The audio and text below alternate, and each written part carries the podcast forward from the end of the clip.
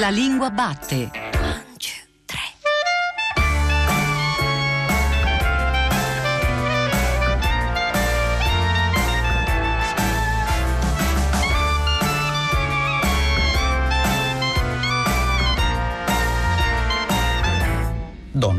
Specie umana, l'individuo di sesso femminile soprattutto dal momento in cui abbia raggiunto la maturità anatomica e quindi l'età adulta. Una giovane donna è già una donna, non è ancora una donna. Si contrappone a uomo in espressioni come voce di donna, il carattere, la sensibilità, l'intuito della donna, dove il singolare donna ha in genere valore collettivo che è ancora più marcato quando donna viene a rappresentare l'intera componente femminile della società. Cristina Faloci per questa puntata estiva della lingua batte, remix, ha pescato nei nostri archivi voci di donne appunto passate da questi microfoni, donne diverse, appartenenti a campi di professione, di espressione diverse, ma unite dall'attenzione per la forza delle parole, per la forza del linguaggio, soprattutto quando il linguaggio, la lingua, include e non esclude, quando appunto articola un discorso complesso, quando riesce a interpretare la complessità del reale. Voci di donne in questa puntata della lingua batte. Buon ascolto da Paolo Di Paolo. Scriveremo sui muri, sui pilastri, ovunque. Mi ha sorpreso. Dipingeremo le lettere, sarà una partitura in bianco e nero come un pentagramma. Io pubblicherò sull'intonaco, dice a un certo punto del romanzo L'architettrice, una delle, delle, voci di questo libro, che è uno scrittore che accompagna le sorti dell'architettrice. Il titolo del romanzo nuovo di Melania Mazzucco, un libro straordinario e impressionante come al solito la sua capacità di ricostruire un mondo. Ecco, troviamo una voce e troviamo qualcuno che ci racconta come farà parlare uno spazio architettonico, perché al centro di questa storia appunto c'è forse la, la prima davvero architetta, architettrice della storia, c'è una costruzione, un progetto di costruzione di una villa e siamo qui al momento quasi finale in cui bisogna decidere che cosa scrivere, che messaggio mandare al mondo. Melania Mazzucco è qui in studio con noi in una puntata in cui parliamo di scritte sui muri, di città che parlano, che parlano e hanno un loro linguaggio misterioso. Ecco, com'è che parla all'inizio un luogo tra l'altro dove è obliterato anche no, molto della storia del passato. Quando scrivo un libro ho bisogno di stare lì dove stanno i miei personaggi. Perciò ho cercato di capire come fosse la Roma del Seicento nella quale è nata Plautilla, una Roma che è cambiata moltissimo nel corso della sua vita. Plautilla nasce nel 1616 e muore oltre il secolo, quindi entra nel 1700 e forse nel primo decennio. È una città in trasformazione e che lei ha attraversato tutta in, nei suoi aspetti, nelle sue contraddizioni sociali e culturali, perché è nata in un quartiere popolare, il quartiere degli artisti, che all'epoca era quello del Tridente fra Via del Corso, quella che oggi è Via del Babuino e Via Ripetta, dove si concentrava la comunità degli artisti, ma gli artisti di successo, quelli che guadagnavano bene, che potevano avere dei palazzi, però anche quelli che vivevano nelle topaie, che si affittavano una stanza che dovevano affittarsi anche la cucina perché non ce l'avevano, dove c'erano gli zingari, dove c'era la comunità rissosa degli stranieri, la Roma plebea, vociante e brulicante. E però Plautilla poi ha avuto una lunga vita e ha conosciuto anche altro, quindi ha conosciuto i quartieri invece di via Giulia, di Regola, del rione Regola, dove stavano le persone impiegate di curia, i notai, eh, gli scrivani, gente, i librai, insomma altre persone e poi i grandi palazzi del potere, del lusso, dello sfarzo. Mi piaceva cercare di raccontare Roma in tutti questi aspetti, effettivamente qualcosa che ho fatto anche in altri miei libri, perché forse una delle cose più affascinanti della mia città, perché poi Roma è anche la mia città, è questa commistione eh, di lusso e miseria, di plebe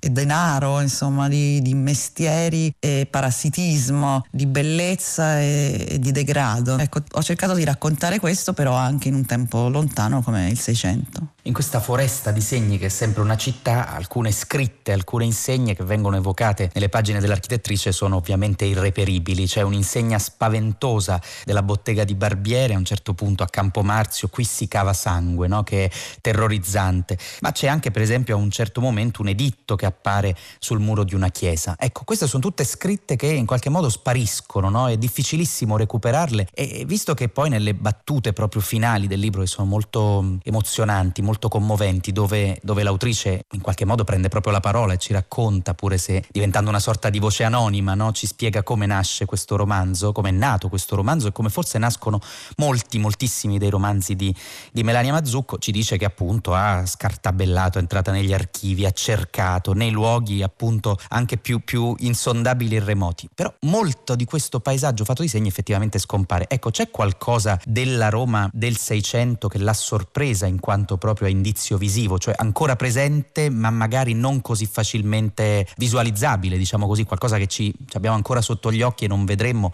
ma che ci farebbe piombare ancora in quel mondo? Beh, ci sono alcuni segni, per esempio del passaggio del Tevere, che mm, inondava periodicamente la città fino all'Ottocento inoltrato, quando furono costruiti i muraglioni e quindi anche nel, nel, alla fine del Cinquecento e poi nel Seicento ci sono state delle alluvioni, degli esondamenti, degli straripamenti che hanno ucciso tra l'altro parecchi romani che abitavano nei piani bassi dei quartieri popolari della parte bassa di Roma, penso via dell'Orso per esempio, era una zona considerata bassa e ancora sui muri della città ci sono i segni di questo passaggio perché qui è arrivato il Tevere. Poi c'è la grande guerra contro le immondizie che colpisce tantissimo perché c'era uno scritto di Teodoro Ameiden che è un personaggio che ha conosciuto peraltro il padre di Plautilla, un uomo di corte di cui è una avvocato, che scriveva che la civiltà di un paese si vede da una serie di elementi, fra i quali la gestione delle immondizie. Roma andava fiera del suo sistema di lavaggio delle strade, di pulizia delle strade, di raccolta e tuttavia noi continuiamo a leggere sui muri di Roma una serie di iscrizioni, spesso in, proprio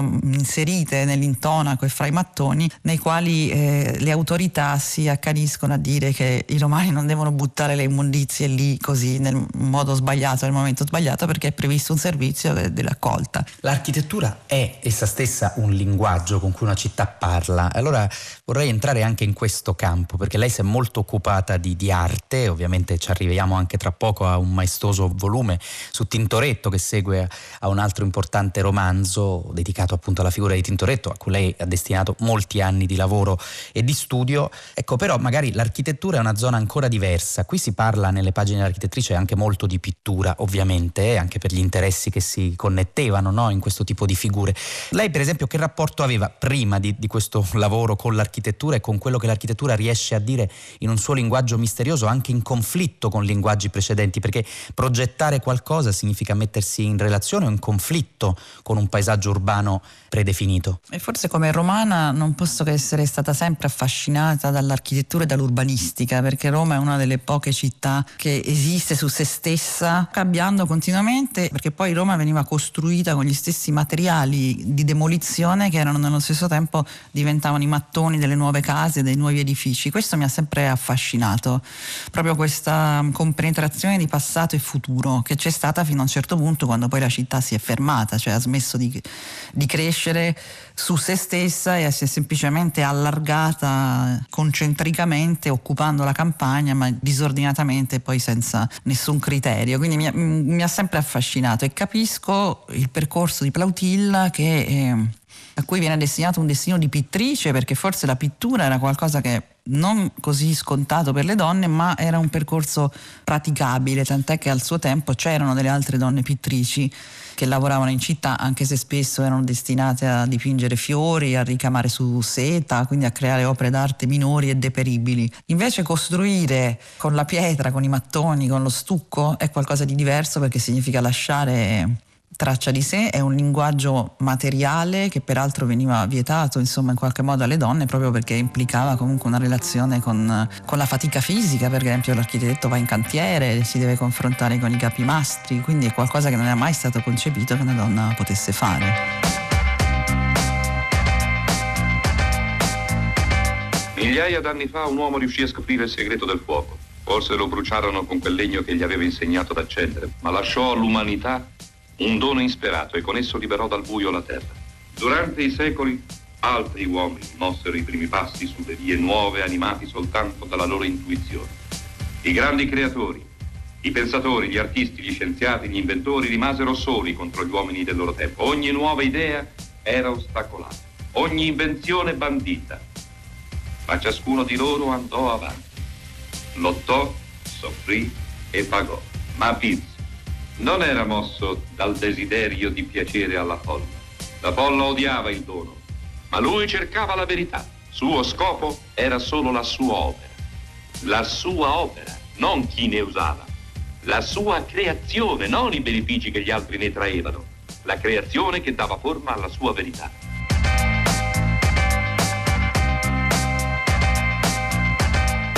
Cambiavano anche i rumori, le voci, il timbro delle campane, i paesaggi e quando mi svegliavo non sapevo dove fossi. Nel fragoroso cortile del lavatorio si accalcavano dozzine di famiglie di artigiani con prole. Avevo imparato a conoscere il suono di ogni strumento di lavoro, l'incudine del fabbro, il trapano a mano del ferraro, la macina del falegname che preparava la colla. Ecco, qui Plautilla, eh, ovviamente a cui dà voce Melania Mazzucco nell'architettrice, ci parla anche del tessuto sonoro di una città, di come si possono riconoscere i suoni. Ora sono anche questi suoni scomparsi in effetti, no? Quindi ancora uno sforzo, non so se doppio, triplice, di recupero di qualcosa qualcosa che non lascia una traccia. La città anche se la domanda che le faccio è forse eccessivamente lirica, ha una voce, crede che abbia una specifica voce una città e in questo senso volevo appunto velocemente agganciarmi a, a Tintoretto, c'è quel famoso libro di, di, Sartre su Tintoretto che dice Venezia ci parla, eh, nella ricerca diciamo di questo sequestrato di Venezia a cui lei appunto ha dedicato molto lavoro. La voce di Venezia, la voce di Roma per dire, appunto hanno un tono diverso. La voce di Venezia non posso che associarla all'acqua, la Venezia di oggi è lo sciabordio delle onde provocate da, dai motoscafi, dai vaporetti, dai taxi e da quelle specie di tsunami che vengono provocati dalle grandi navi. Se si ascolta solo il suono della pietra sulla quale si abbatte l'onda dopo che è passata una grande nave oppure un motoscafo ad alta velocità, si capisce la violenza che subisce la città ogni giorno. Quindi il respiro dell'acqua di Venezia, meraviglioso sciabordio eh, quando sta salendo la marea, eh, il riflusso con tutto questo si può sentirlo perché poi Venezia è una città incredibilmente silenziosa, soprattutto la sera, si può ascoltare proprio il respiro della città. Invece il rumore di Roma, per me, almeno nella mia infanzia, è stata la sirena la sirena della polizia, dell'ambulanza, della macchina che trasportava un potente in qualche eh, Parlamento, Senato o incontro di Stato. Questo è stato il rumore della mia infanzia e non me, li- non me le libererò, anche se adesso probabilmente è un rumore di fondo diverso, è il brusio infinito di tutti i motori accesi fermi a un semaforo in attesa di scattare. Ho sentito però mh, le ultimissime voci dei venditori ambulanti e questa pagina in particolare è un po' un omaggio anche a questo, al rumore del lavoro che si poteva sentire sentire ancora nei vicoletti di Roma fino a, direi all'inizio degli anni 90. Eh, c'erano ancora gli sediari che facevano le sedie, le impagliavano per esempio le sedie di paglia, c'erano ancora i fabbri che forgiavano il ferro e si sentivano i loro strumenti nel silenzio dei vicoli di Roma. Ancora, ancora c'erano queste botteghe artigiane vive. Non erano più i rumori della città, però ancora si potevano sentire. Si potevano sentire anche le voci degli ambulanti che giravano a vendere eh, i coltellinai, quelli che arrotavano eh, le lame, gli arrotini, gli ombrellai che riparavano i pezzi di ombrelli rotti. Queste voci mi hanno accompagnato ancora, direi, fino quasi alla, all'adolescenza e poi si sono progressivamente azzittite e silenziate. I libri stanno lì anche per eh, ritrovarle. L'architettura più solida della pittura, chissà, questo anche sarebbe interessante chiederselo. Di, del lavoro di, di Plautilla effettivamente non, non, resta molto. Se oggi uno dei nostri ascoltatori volesse cercarla, oltre che nel romanzo, diciamo, nei luoghi dove potrebbe trovare una traccia. Proprio il libro comincia con una lamina di piombo, con un'iscrizione, anche quella sommersa però nei fatti. Quella è sommersa, però se si vuole cercare Plautilla a Roma ci sono due, due, cose che si possono vedere. Innanzitutto quadri, però in particolare parliamo di muri. C'è un muro che è rimasto intatto, è il muro del basamento della villa Benedetta che lei ha costruito al Gianicolo, c'è tuttora e in realtà questo è il muro quasi antropomorfo perché è costruita la villa sulla roccia viva della collina e quindi Plautilla ed Elpidio Benedetti lasciarono intatto questo pezzo di roccia e ci costruirono intorno e sopra come se fosse il basamento di una scogliera sulla quale erigere il loro vascello. Questo muro esiste ancora, ci sono delle stampe del 600 e del 700 che ci fanno vedere com'era e com'è. Ogni volta che ci passo davanti naturalmente sono profondamente emozionata perché quello è qualcosa che Flautilla ha toccato e ha scelto di lasciare. E poi c'è la cappella che lei ha progettato e creato eh, in San Luigi dei Francesi, che è una chiesa famosissima, forse una delle chiese più famose d'Italia, nella quale tutti gli italiani, tutti i turisti sono entrati almeno una volta per vedere le meravigliose opere di Caravaggio, ma sono passati davanti, spesso senza saperlo, alla cappella di Plautilla, che è la terza cappella nella navata di sinistra, una cappella sfarzosa, ricchissima antichissima costruita per un semplice abate. Se ci si sofferma a guardarla si capiscono tante cose della storia di questa donna e di quest'uomo che è stato il suo compagno, il suo mentore è il compagno di un viaggio improbabile e avventuroso. Una cappella piena di marmi, di audace architettoniche che molti dicono ricordano il Bernini, ma sono qualcos'altro anche, qualcosa di suo, sfondata, inondata dalla luce, quindi va vista sicuramente si può vederla. La città in cui ci muoviamo, quella che lei evocava anche attraverso i suoni, i rumori, è una città che contiene anche queste città sparite, parti di queste città sparite ed è affascinante proprio questa dimensione, no? come se fosse una sorta di stringa spazio-temporale temporale, un romanzo che ci consente di vedere un paesaggio dentro un paesaggio dentro un paesaggio, però questo è anche molto tipico del suo sguardo di romanziera e vorrei chiudere la nostra conversazione proprio sul presente perché uno dei romanzi che negli ultimi decenni hanno dato secondo me più forte l'aria del tempo è il suo romanzo del 2005 Un giorno perfetto. Lì si sente proprio il crepitio di questi tempi, dei nostri giorni, di quello che abbiamo sentito viverci addosso intorno nel, nel ventunesimo secolo allora appena cominciato e almeno un paio di volte i personaggi si trovano di fronte ai muri della loro città. La città è di nuovo Roma, Elio, un personaggio di un giorno perfetto, si trova davanti a un'iscrizione contemporanea fatta con la vernice nera. Se ciò che possiedi possiede te, se hai perso tutto e sei disposto a tutto, sei un barbaro e, e, si interroga su quello che significa quella scritta. Ma c'è anche il personaggio di Zero, Aris, che ha i calzoni macchiati di vernice spray perché oltre a una spinta anarchica ha anche un po' lo spirito del writer, del graffitaro, come si dice in un'accezione un poco più locale. I muri della città di oggi come le parlano? Eh, quando li osserva, che cos'è che la colpisce? Laddove non ci sono editti possono esserci cartelloni pubblicitari, ma anche scritte lasciate da anonimi estensori. Le scritte naturalmente le colleziono, come tutti i froner che vanno in giro per le città, mi piace leggere i muri, mi piace vedere cosa le persone hanno scritto, magari non dovevano scrivere in particolare, quella scritta stava su una chiesa, quindi era, era sul travertino, insomma era effettivamente una barbarie no? di per sé, però mm, mi aveva colpito perché a volte ci sono delle frasi pseudopoetiche o molto poetiche talvolta, ce n'era una su un ponte, mi sembra che venga citata anch'essa nel, nel romanzo, parlava di seminare nel vento, insomma era una rima mm, piuttosto bella. Altre volte mi colpiscono le immagini perché al di là degli scarabocchi, dei tags eh, veramente brutti e offensivi per, per la città, ci sono spesso invece delle immagini bellissime, colori che creano luce e vita in luoghi decisamente orrendi, vuoti e davanti ai quali le persone passano in fretta a capochino correndo per infilarsi nel, nel tubo della metropolitana. E alcune di queste immagini invece ti lasciano, c'erano degli acquari, dei pesci, del, dei personaggi parlanti, quindi mi ha, mi ha, sempre affascinato anche perché qualche volta di notte vedi qualche fantasma che va, che va e forse lo va a realizzare però la maggior parte di questi non sono gli artisti che poi diventeranno famosi, non sono gli street art che poi addirittura finiranno per esporre nelle mostre o di cui verranno staccati gli intonaci. Sono dei ragazzi come Zero che cercano di esprimersi e di riscattare se stessi e il luogo nel quale dipingono e questo forse è uno dei principi che muove all'arte in generale quindi queste opere mi piacciono. Strange.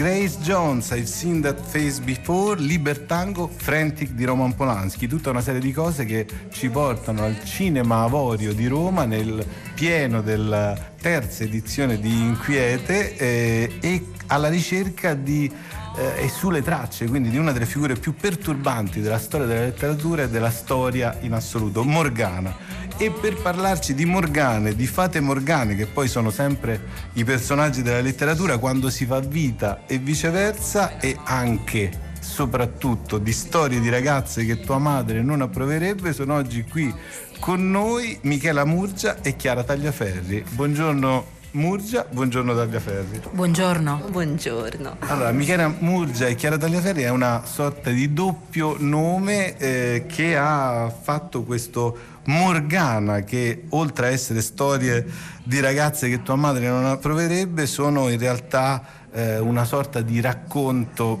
per ritratti del tempo che stiamo vivendo e di una percezione eh, di quello che ci piace raccontare di questo tempo che stiamo vivendo.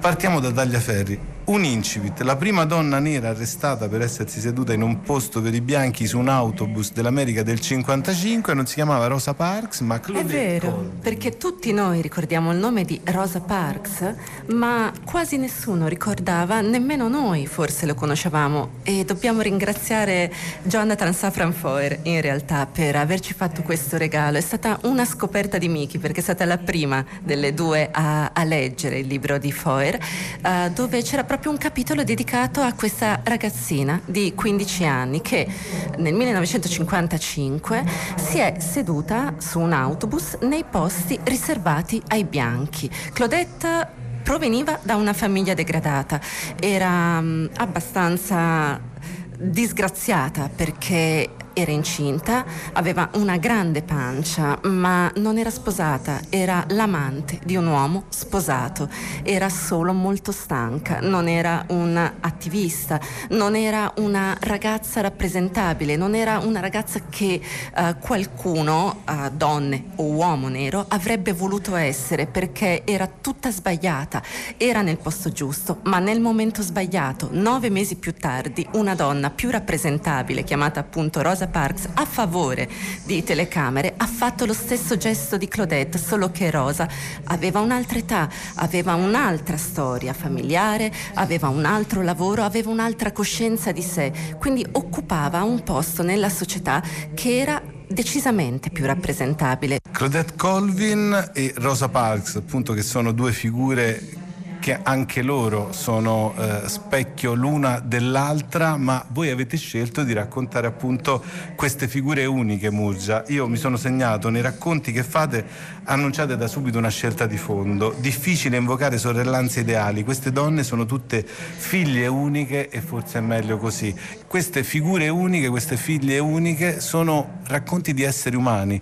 Il fatto che siano delle donne che hanno segnato un tempo e che l'hanno creato dopo di loro in realtà non cambia di molto questa raccolta, le dà una percezione nuova. È così per certi versi, ma per molti altri credo che non lo sia, cioè che la differenza eh, sostanziale anche rispetto a qualunque storia di figure trasgressive che uno poteva mettere in campo, la fa proprio il fatto che queste eh, vicende sono vicende di donne, perché le donne per trasgredire hanno sempre pagato un prezzo più alto. Eh, il caso di Claudette Colvin è ancora interessante in questa risposta, perché mm, lei, come dire, trasgredisce la regola che tutti avrebbero voluto che trasgredisse, cioè da ragazzina nera si siede nel posto dei bianchi, ma infrange anche delle regole che la comunità nera non vorrebbe che venissero infrante, cioè non è una buona cristiana. Va a letto con un uomo sposato che l'ha messa incinta, quindi è fuori dalla rispettabilità eh, secondo i canoni del sistema cristiano.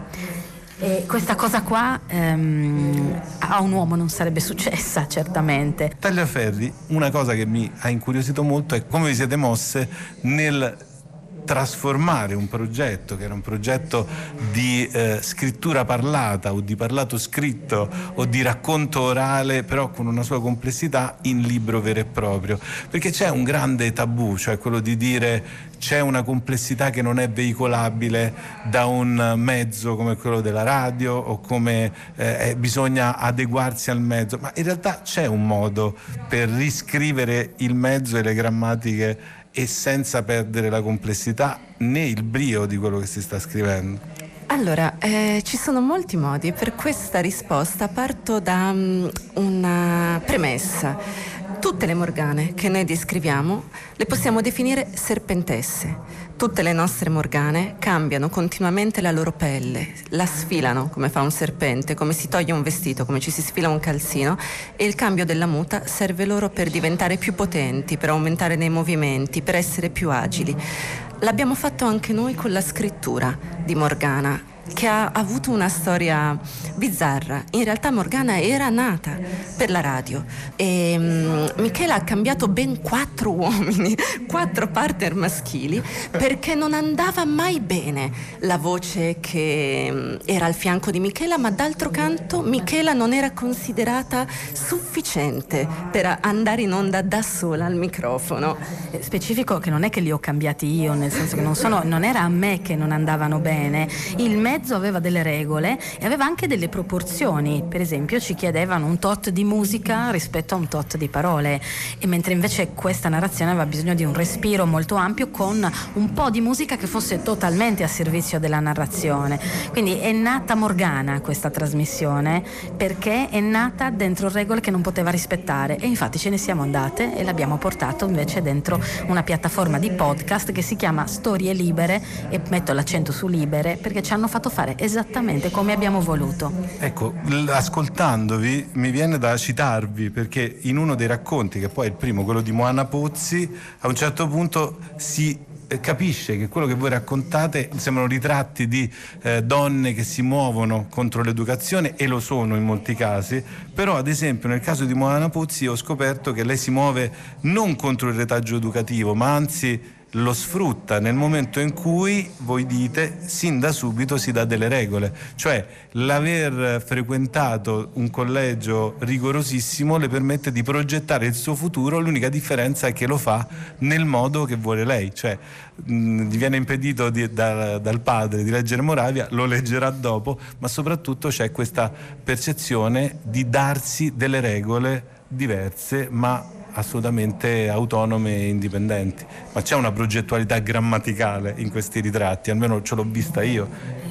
Il caso di Moana è un caso particolarmente chiaro in questo senso. Non tutte le nostre morgane sono creature che hanno saputo darsi una disciplina, eh, altre non lo hanno fatto e dentro quel caos hanno continuato però a cambiare a, um, la quota di caos va rispettata e se c'è se c'è una, un obiettivo che questo libro e il podcast stesso, tutto il progetto Morgana si pone, è proprio questa cosa di chiedere attenzione, rispettate il caos delle donne, rispettate le donne che vi sembrano caotiche, perché non sono schegge impazzite, è il vostro sistema che è troppo rigido.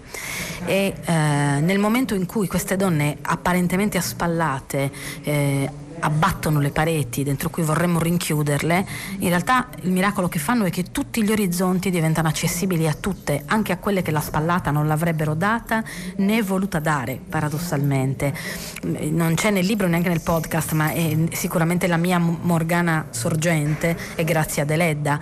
Quando Grazia Deledda combatte per poter scrivere, non ha in testa alcun femminismo, non ha in testa i diritti delle donne che scrivono, non ha in testa alcuna battaglia collettiva, non è un vessillo femminista giornalista, lei lotta perché lei vuole scrivere, non gliene frega niente di nessun altro, però in forza del fatto che lei ha scritto e ha scritto con i risultati che, eh, che, che ha ottenuto e anche col premio Nobel nel 26, che era una, una cosa di estrema rottura in quel momento, lei ha reso possibile a noi di scrivere, cioè se io e Chiara oggi scriviamo dentro un sistema di pregiudizi perché il mondo culturale ha ancora un problema di sottovalutazione della uh, competenza, del prestigio, del talento femminile. Basta solo vedere come vengono date le notizie dei premi. Vince un uomo, ha vinto lui, vince una donna, trionfa la femminilità. e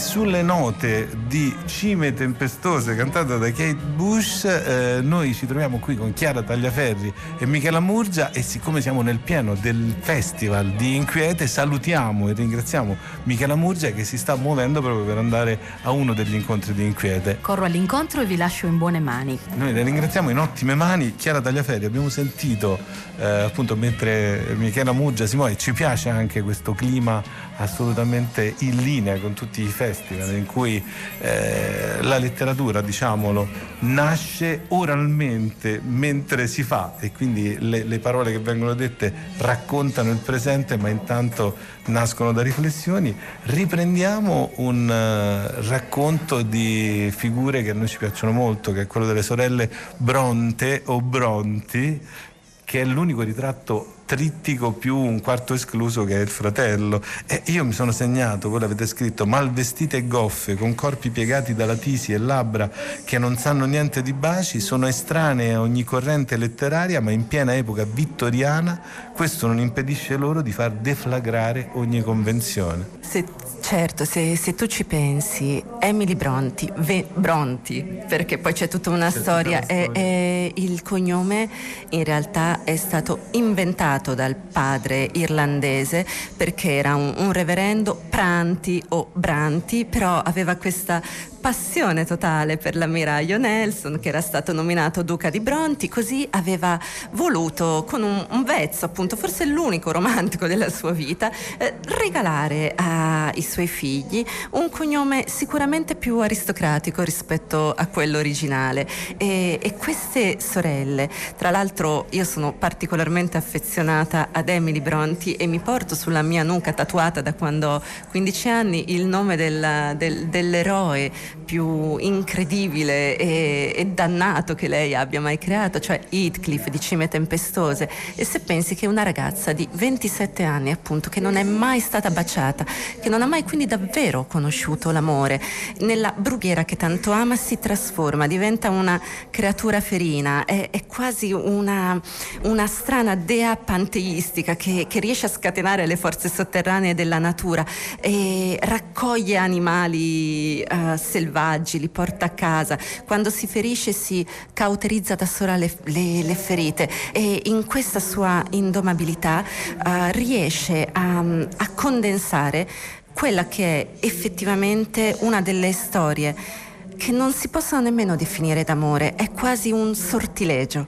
perché la sua Catherine e il suo Heathcliff sono uh, talmente l'uno pieno dell'altra che tutto il fuori non li riguarda. Quando, quando lui si trova davanti al corpo senza vita di lei, scaglia una vera e propria maledizione che è un sortilegio. Lui dice io so di uccisi che tornano sulla terra per vendicarsi dei loro uccisori, dunque ti prego torna sotto qualsiasi forma come zombie, come fantasma non è importante, perseguitami. L'unica cosa importante è che tu non mi lasci solo. E la canzone che tu hai enunciato, sulla quale noi siamo rientrati, di Kate Bush, che deflagra nelle classifiche mondiali quando lei ha 19 anni, dice proprio questa frase, dice It Cliff, it's me, I'm Cathy, I'm come home, e, e riprende proprio la prima immagine di Cime Tempestose, quando il narratore, altra cosa pazzesca di questo libro, pieno di flashback e flash forward, non sono stati inventati in Lost, ma li ha inventati Emily Bronte, flash forward. E cambia continuamente la voce narrante, una roba modernissima, tanto che la critica all'epoca, siamo in pieno Ottocento, lo, lo, giudica come cupo, perverso, brutale. E appunto c'è il primo narratore della, della storia che, che, che dorme nella, nella tenuta e viene svegliato nella notte perché il proprietario, cioè Heathcliff, dirà che sono i rami degli alberi che sbattono contro il vetro. In realtà lui vede delle manine che, ossute che grattano sulla finestra chiedendo di poter entrare e da qui si ricollega tutto, insomma. Sì, per chiudere un po' il cerchio su quello che si diceva, questo mh, padre amante di Orazio Nelson che si inventa un cognome, il cognome lo inventa per Branwell, che tra l'altro è il cognome materno che era il meno dotato obiettivamente tra gli artisti della famiglia, quando invece aveva queste tre sorelle straordinarie, che eh, però era l'artista designato e quello che doveva essere il prosecutore del cognome Bronti. I soldi erano pochi in casa, dunque il reverendo uh, padre uh, investe tutto ciò che ha nell'unico figlio maschio che ha grandi velleità e grandi sogni e grandi speranze di Kensiane, se non che ha solamente i lati più eh, ridicoli e forse anche più grotteschi dell'eroe byroniano, cioè si strafa di oppio e di alcol, ma non è dotato di nessun talento. Quelle talentuose, come hai detto tu, sono Charlotte, sono Emily e sono Anne, che per poter in una società vittoriana uh, poter pubblicare prima un libro di poemetti che vendettero solo due copie e poi i loro romanzi,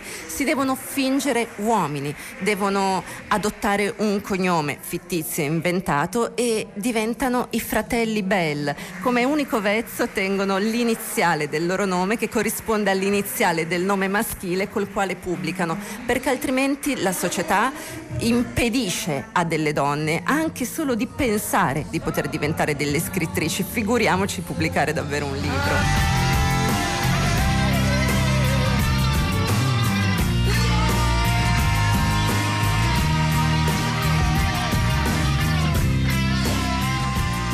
Elisabetta Sedda, com'è venuta l'idea di un'antologia femminile di fumetti post-femminista e quali sono le tematiche che le sono sembrate più urgenti da rappresentare? Ma dunque, eh, la tematica più urgente di questa antologia sono diciamo, le ferite che i pregiudizi lasciano sul corpo della donna. E l'idea di creare un'antologia politica eh, fatta però non di biografie ma di racconti, di mondi con personaggi, quindi di fiction a opera di donne rivolti comunque a pubblico generalista ha preso una forma concreta durante il MeToo perché in quella apparente ondata pop del femminismo le femministe avevano smesso non solo di indossare la starupette ma non erano più neanche brutte, sporche e cattive come negli anni 70, erano diventate glamour, diciamo, no? E invece siamo ben lontani dall'uguaglianza di genere, purtroppo. Le donne sono ancora giudicate, sono condannate, limitate, costrette, sono schiavizzate e il corpo della donna è ancora merce, è oggetto dello sguardo e di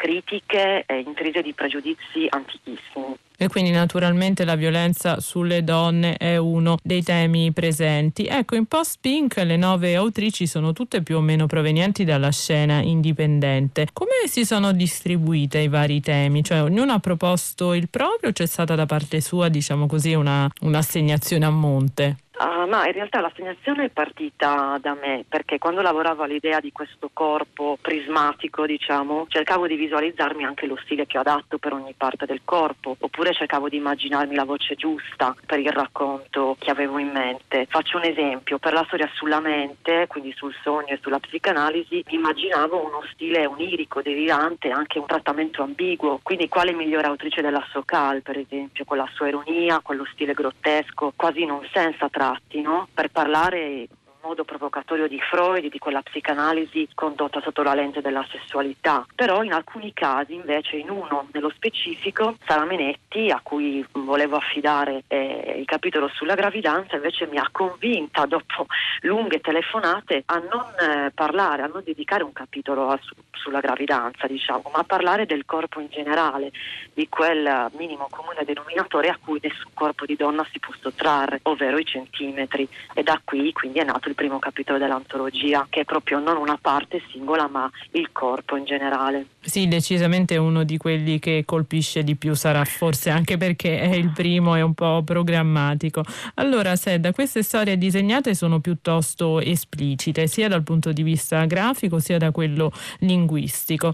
Secondo lei dipende più dall'anagrafe delle autrici o dalla specificità proprio del mezzo? Vale a dire, il fumetto consente una maggiore libertà espressiva? Vi è capitato magari di discutere insieme di questo aspetto? Ma escluderei diciamo, l'età anagrafica come causa di questa espressività ecco, molto diretta. Secondo me non c'è un concorso di cause, un doppio concorso di cause. Da una parte c'è la forza dell'immagine del fumetto e anche del ritmo del fumetto stesso, che in un racconto breve perché in questa antologia ogni racconto si sviluppa su dieci pagine, per forza di cose risulta più incalzante e più accelerato, di conseguenza deve colpire subito. E poi c'è stata sicuramente un'intenzione comune, cioè volevamo sfatare dei pregiudizi senza troppi peli sulla lingua, ecco. In alcuni casi invece la scelta è stata proprio personale ed unita allo stile proprio dell'autrice. Per esempio Fumetti Brutti ha scelto questa antologia per raccontare un aspetto molto intimo e inedito del suo percorso di crescita come donna e come individuo.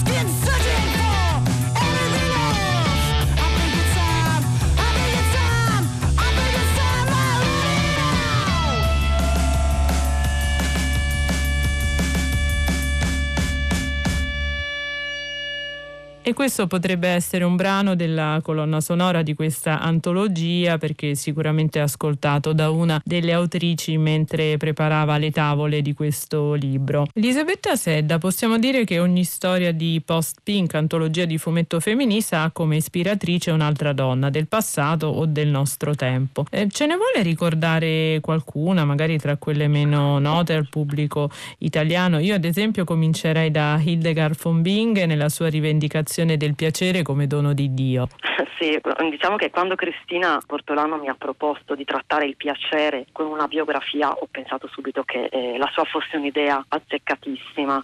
Mi ero immaginata tutt'altra cosa, però poi mi sono detta farà sicuramente riflettere, quantomeno riflettere il fatto che sia stata una monaca poi proclamata santa a descrivere per la prima volta l'orgasmo femminile per di più in un'epoca di mortificazione delle carni come quella medievale, perché il Degarda di Binken è nata, eh, cioè vissuta tra 1908 e 1979. Lei è stata un personaggio pazzesco, una donna eclettica, una donna che non le mandava neanche a dire che aveva avuto dire, degli screzi con l'imperatore Barbarossa, insomma era veramente una, una donna particolare. Un altro personaggio a cui in questa antologia offriamo tributo è una, una donna un po' più contemporanea, Sofia Wallace, che è un artista visuale newyorkese che con la sua opera più famosa, Cliteracy, ci regala una riflessione illuminante, cioè la nostra società, così ossessionata dalla sessualizzazione del corpo femminile, è totalmente analfabeta quando invece si tratta di parlare di sessualità femminile. Uno dei leitmotiv di queste grafiche piuttosto forti è sicuramente, lo abbiamo detto, l'abbattimento dei luoghi comuni sul femminile. Ogni disegnatrice lo fa usando a questo fine in modo diverso la propria tecnica. Ecco, Sedda, ce ne puoi illustrare? Illustrare magari qualcuna in particolare anche per continuare a dare l'idea dell'aspetto principale dell'opera che è poi quello visivo?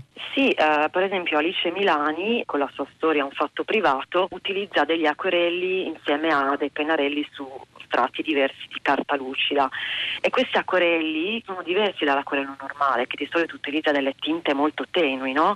invece quelli di Alice Milani sono dei colori quillanti, sono dei blu molto cupi e dei fucsia quasi shocking potremmo dire. Uh, invece la tram che ci regala una storia che ha una doppia linea temporale, abbiamo il, il flashback e quindi il passato con i pastelli a olio e invece il presente che è ritratto con l'acrilico ancora Silvia Rocchi che ha uno stile caratteristico, molto nervoso, energico, quasi un raptus di follia con questi segni calcati sulla carta, unisce le matite ai pastelli all'acrilici per raccontarci il dramma di una donna, per esempio, rinchiusa in un ospedale psichiatrico in seguito alla diagnosi di isteria. Lo accennava proprio poco fa, eh, questo libro Sedda sembra voler segnare anche un passaggio di testimone tra generazioni di donne. Ecco, cosa ci racconta del rapporto madri-figlie e che testimonianza vuole lasciare alle piccole donne che si affacciano oggi al mondo? Eh, le madri in questo volume sono presenti, sono presenti sia nei racconti, quindi sono ma- madri narrative, ma sono presenti anche come madrine eh, che aprono le storie di questo capitolo, di, di, queste, di questa antologia, quindi sono scrittrici, filosofe, pensatrici che introducono ogni storia e, che si sono battute prima di noi per cause molto simili, diciamo, eh, a quelle che cerchiamo di difendere ancora oggi. E alle bambine di domani vorrei dire una cosa molto semplice che però non è facile sempre da attuare. Non lasciate che la vostra storia la raccontino gli altri, raccontatela voi, con le vostre parole, con i personaggi che volete, con i colpi di scena che sognate e con addosso anche i costumi che preferite, con i, con i vostri valori e non con quelli che vi faranno credere eh, di volere.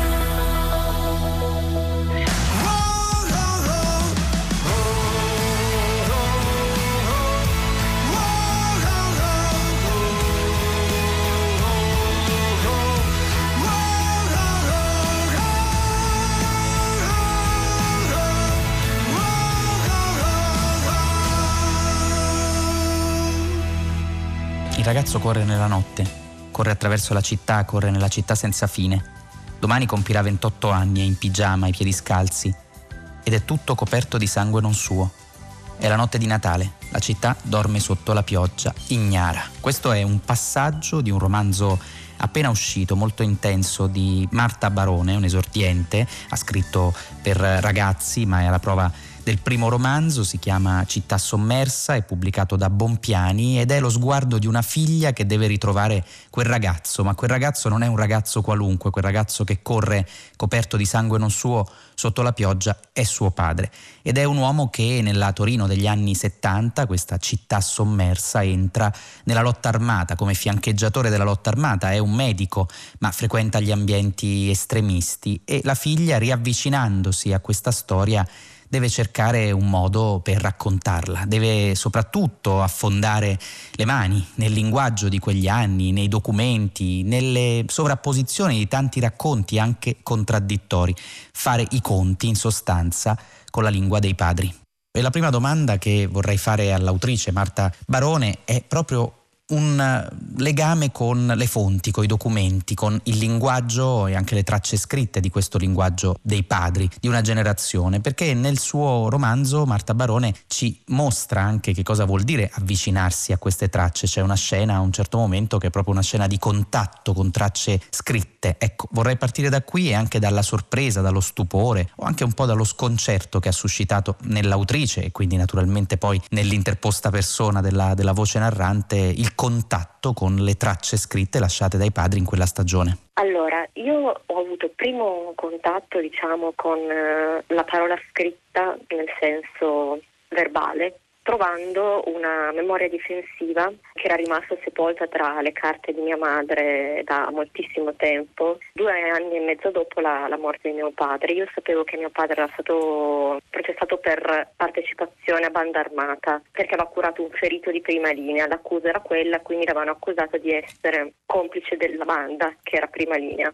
E io sapevo vagamente di questa cosa, ma non, non, avevo mai indagato particolarmente, anche perché avevamo un rapporto piuttosto difficile ed era già complicato parlarsi delle cose più semplici. L'impatto forte è stato proprio vedere su, su questa prima pagina di questa memoria difensiva specifico che mio padre poi è stato assolto da qualsiasi accusa di partecipazione a banda armata, ma lo dico subito, già all'inizio del libro, il mistero del libro non è quello, non è la natura del romanzo. Quelle parole mi hanno colpito proprio dritto in fronte e quelle che poi erano dentro erano estremamente interessanti. Per la prima volta, sotto la superficie appunto di un uomo che vedevo immobile, che vedevo uguale a se stesso da tanto tempo, trovavo un mistero, giusto appunto, trovavo qualcuno di sconosciuto, di estraneo che si muoveva in una città altrettanto sconosciuta e estranea, sebbene il terrorismo e gli anni del terrorismo eh, li avessi già ampiamente conosciuti tramite saggi e documentari, eppure c'era qualcosa di strano lì dentro che mh, non apparteneva né ai saggi né ai documentari, ma non apparteneva neanche alla mia vita normale. Ed era come se all'improvviso mio padre fosse stato strappato da questa specie di passato incerto, nebuloso, evanescente in cui mettiamo le persone che conosciamo prima che noi esistessimo e fosse diventato un personaggio che camminava. Eh, nel momento in cui ho iniziato a seguire il personaggio che camminava, ovviamente sono arrivate molte altre parole, parole di, di persone, persone con cui ho comunicato per poter cercare di ricostruire eh, che tipo di persona fosse mio padre prima dello scarto che era trasformato in un uomo più infelice, mi ha detto la sua prima moglie. Scarto che coincide con eh, l'arresto nell'82 che è durato poi la prigionia, l'isolamento e la prigionia, durati diversi mesi e con gli eventi che sono seguiti, che l'hanno distrutto completamente come uomo e come uomo politico. Ecco, la ricostruzione del romanzo passa per una dimensione doppia, quella del lavoro di comprensione, ma anche quello del giudizio forse che un figlio o una figlia possono dare sui propri genitori. Sono rimasto molto colpito proprio dall'equilibrio che Marta Barone trova tra questa volontà di comprensione e questa necessità del giudizio. Ecco, lei come le maneggerebbe queste due parole rispetto anche proprio alla prospettiva di scrittore, comprensione e giudizio? Allora, si dice sempre che gli scrittori non dovrebbero giudicare i propri personaggi, ma solo mostrare le azioni che compiono. Io non so se in questo caso sono stata completamente neutrale perché era molto complesso applicare le regole della scrittura che conoscevo da prima a un tipo di scrittura che non avevo mai praticato. Infatti ci ho messo molti anni a trovare la forma giusta. Io non sono sicura di aver fornito un giudizio su mio padre. Credo di essermi fermata sulla soglia.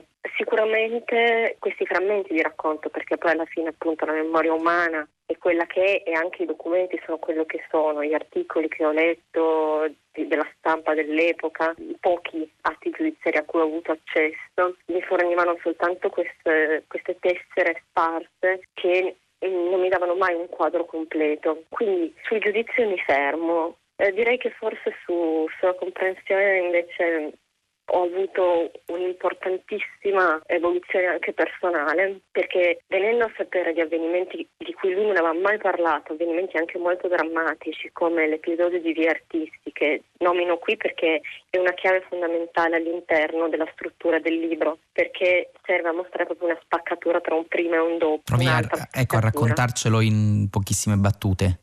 Un uomo violento era venuto a trovare la sua ex compagna che viveva a Torino con il suo bambino eh, la notte di Natale. Lei aveva chiesto a due suoi amici, tra cui mio padre e un altro ragazzo che si chiamava Roberto Pinatti ed era uno studente, di restare a cena e poi a dormire da lei perché aveva paura che lui facesse qualche stramberia e la stramberia che ha fatto è stata tornare alle 4 di notte con un coltello da macellaio per uccidere la donna. Il, il ragazzo si è alzato per primo, Roberto, è stato colpito e mio padre l'ha trascinato via, l'altro gli ha detto vai a cercare aiuto. Lui ha attraversato tutta la città nella notte di Natale, tutta la città vuota, sbarrata sotto la pioggia per andare a cercare aiuto presso degli amici a Porta Nuova. E questa immagine che mi è stata data improvvisamente ha ribaltato completamente tutto il modo in cui io per una vita avevo guardato mio padre il suo rapporto con la morte, la sua paura della morte, il suo evitare la morte e mi ha sconvolto in grande profondità perché per la prima volta capivo che non avevo visto assolutamente niente della sua mente vera e questo ovviamente ha aperto tutta una serie di, di altri interrogativi su chi fosse il ragazzo che poi diventò mio padre, ma prima era il ragazzo.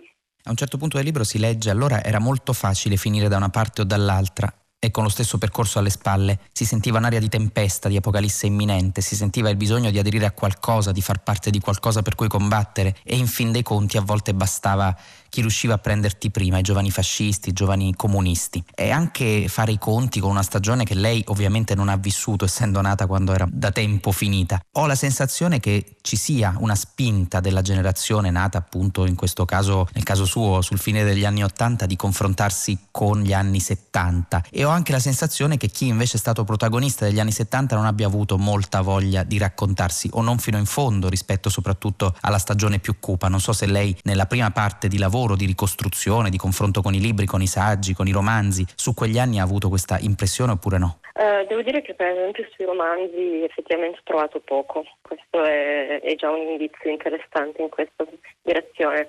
Ho, a parte vabbè, Balestrini però era precedente e poi c'è Piovallin su di Rastello, di cui comunque a, a prescindere consiglio la lettura. Non saprei dire se la mia generazione è desiderosa di un grande confronto con gli anni 70, questo non l'ho ancora capito perché eh, vedo spesso non so, un po' romanticizzata, fin troppo romanticizzata, benché appunto molte delle spinte che hanno attraversato gli anni 70 fossero positive, ma a un certo punto io cerco anche di insinuare il dubbio tut- anche nel positivo ci- si può infiltrare l'ambiguità ed è nella comparsa dello spettro nella notte davanti a strada delle cacce all'occupazione delle case. E infatti poi quella storia molti anni dopo finirà male è una delle, delle poche cose di finzione che mi sono permessa per dire questa cosa, che eh, non si può dividere il mondo in eh, assoluto bene e assoluto male, ma c'è sempre un'infiltrazione continua e questo negli anni 70 era difficile da capire, facevano molta fatica e infatti forse per questo non hanno immediatamente capito la pericolosità della lotta armata, anche per la loro sopravvivenza. Quindi i giovani di oggi o romanticizzano o poi non mi piace usare la parola giovani, parliamo di, di persone anche di una certa età o hanno noia, disgusto a questi anni 70, c'è o uno scarso interesse o una fascinazione un po' vuota, ecco, cioè questo è quello che io ho percepito nel corso del tempo, eh, una fascinazione anche per storie abbastanza irrilevanti, mettiamola così. Quelli invece con cui ho parlato, devo dire che poi le persone che hanno partecipato alla ricostruzione sono state tutte molto felici di aver letto il libro e hanno avuto reazioni tutte positive. Parlare di persone vive non è facilissimo, si rischia sempre. Eh, invece erano, sentivano di aver rivissuto quegli anni e quel tipo di gioia anche che, come dice un personaggio, è stata cancellata in un articolo su Repubblica di qualche giorno fa c'era una giornalista che li definiva la terza fascia, cioè quelli che non erano entrati in lotta armata ma che facevano parte della sinistra extraparlamentare che non erano entrati diciamo, nel, nel, mondo normale, tra virgolette, regolamentato. Dato che loro avevano fatto molto, essere stati spazzati via e che siano ricordati soltanto gli assassini è una cosa che chiaramente li, li feriva, li addolorava in alcuni casi, in altri casi No, però perché erano perfettamente consapevoli di quello che avevano fatto. Comunque non c'era una, un ripudio, forse c'era un, una distanza nel tempo che questo libro ha accorciato e che ha consentito loro di, anche di provare orgoglio e eh, ritrovare un, una parte di sé. Sembrano frasi presuntuose, ma giuro che sono cose che mi sono state dette da tantissime persone. Sono Chiara Gamberale e la mia parola tenace è fantasia. Il mondo in questi giorni sta arrivando di averne veramente molte, cioè di poterne avere davvero tanta. Però lancia, eh, io credo, anche una sfida alla nostra di fantasia, perché eh, più che mai adesso mi convinco che proprio la fantasia sia l'unica chiave che abbiamo a disposizione per interpretare la realtà. In, in questi ultimi anni, anche con la complicità dei social, abbiamo tutte opinioni, no? così tante opinioni e sempre meno idee, a me sembra. Però che opinione possiamo avere di quello che sta succedendo? Nessuna, nessuna opinione. E allora io credo che a salvarci possa essere solo, solo una visione. C'è quel finale meraviglioso di Digital Faro. Ho avuto la mia visione, no? Lo dice Lili Brisco, la pittrice, quando finalmente riesce a ritrarre il soggetto che insegue da anni e solo perché smette di fissarlo e chiude gli occhi e quindi così finalmente lo trova dentro di sé. Ecco, questi, questi giorni ci stanno togliendo tutto, perché la stanza più preziosa di ogni casa è, è il resto del mondo e il resto del mondo è rimasto fuori. Però ecco abbiamo la fantasia, ci restano le nostre visioni, che non sono un modo per dimenticarci del resto del mondo, anzi sono l'unico modo per poterlo davvero incontrare e, e, domani speriamo presto, prestissimo, abbracciare di nuovo. Sono Dacia Maraini. La parola scelta è gioia. E io lo so che stiamo vivendo un momento di tristezza e di dolore, ma se non si vuole affogare bisogna nuotare, per nuotare bisogna sognare la riva, immaginare che in quella riva ci sarà la gioia ad aspettarci. Sarà la gioia di una rinascita, sarà la gioia di una nuova idea del mondo e di noi stessi, io non lo so, ma so che la gioia ci fa correre dentro quelle acque, sfuggendo ai mostri del fondo marino e al passaggio di qualche squalo. È un sogno questo che faccio spesso. Sto a mollo dentro un mare scuro, minaccioso, e so che devo arrivare alla riva per uscire, ma ho le braccia e le gambe paralizzate per la paura. Improvvisamente alzo gli occhi e vedo delle luci che si accendono sulla riva lontana, ma non troppo lontana.